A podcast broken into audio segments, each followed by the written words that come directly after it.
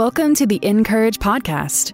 Each weekday, we meet you right where you are as one of our 30 writers shares what's going on in her everyday life and how God's right in the middle of it all.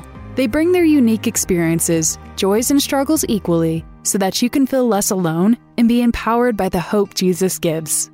Listen in as our narrator, Grace P. Cho, reads today's article. Today's article is written by Becky Keife and is titled, Here Comes Supermom and Other Ways to Make Someone's Day.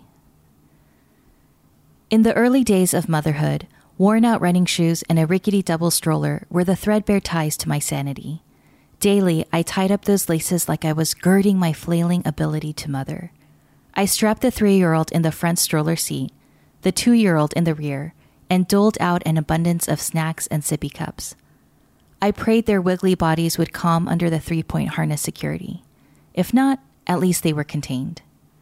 I hoisted the baby into the strappy apparatus attached to my chest. Tiny sun hat and pacifier, check. Burp cloth tucked into my back pocket in case the morning's projectile spit up wasn't quite finished, check. We were ready to go, me and my boys.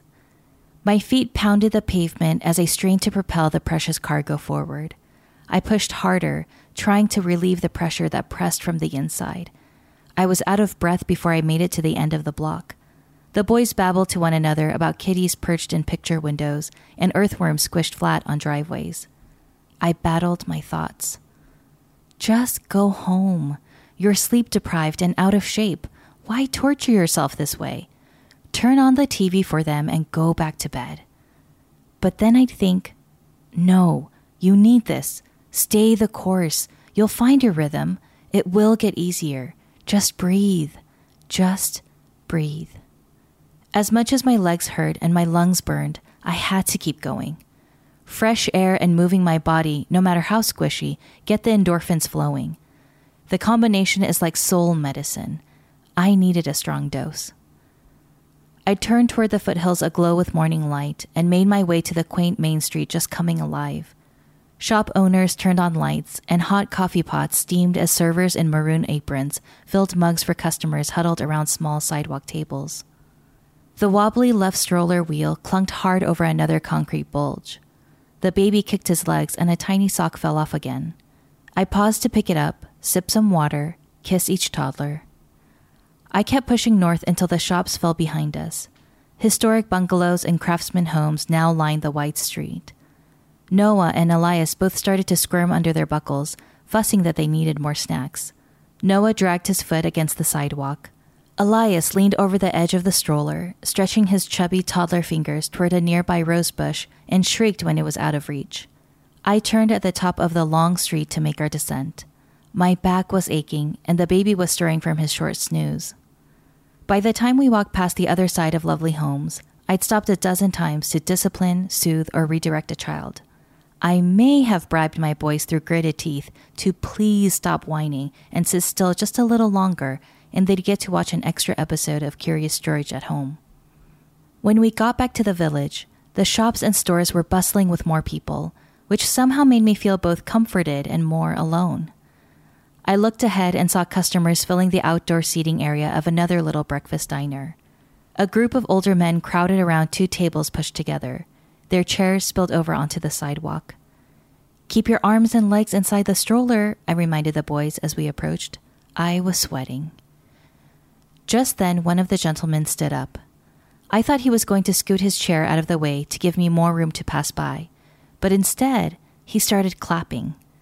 Then he declared in a deep, booming voice, Here comes Supermom! Make way for Supermom! Let's give her a hand! And together, as if on cue, his retired comrades all joined in a spontaneous standing ovation for me and my little crew. A round of applause for Supermom, he cheered. I was so caught off guard. All I could do was flash my bewildered smile and keep on walking. But it didn't take too many paces before my vision blurred with tears. This unexpected kindness struck me to my core. There's no way Mr. Kind Stranger could have known that beneath my sunglasses and smile was a mom barely hanging on. But God did. And He used one person's willingness to unexpectedly lavish encouragement to make a difference in my day, to remind me that I'm not alone. I am loved and seen. Tears eventually slid down my cheeks as I turned onto our street, but they didn't fall on the strained grimace I wore at the start of the walk. No, I let that supermom smile stay stretched across my face, catching every salty drop of gratitude.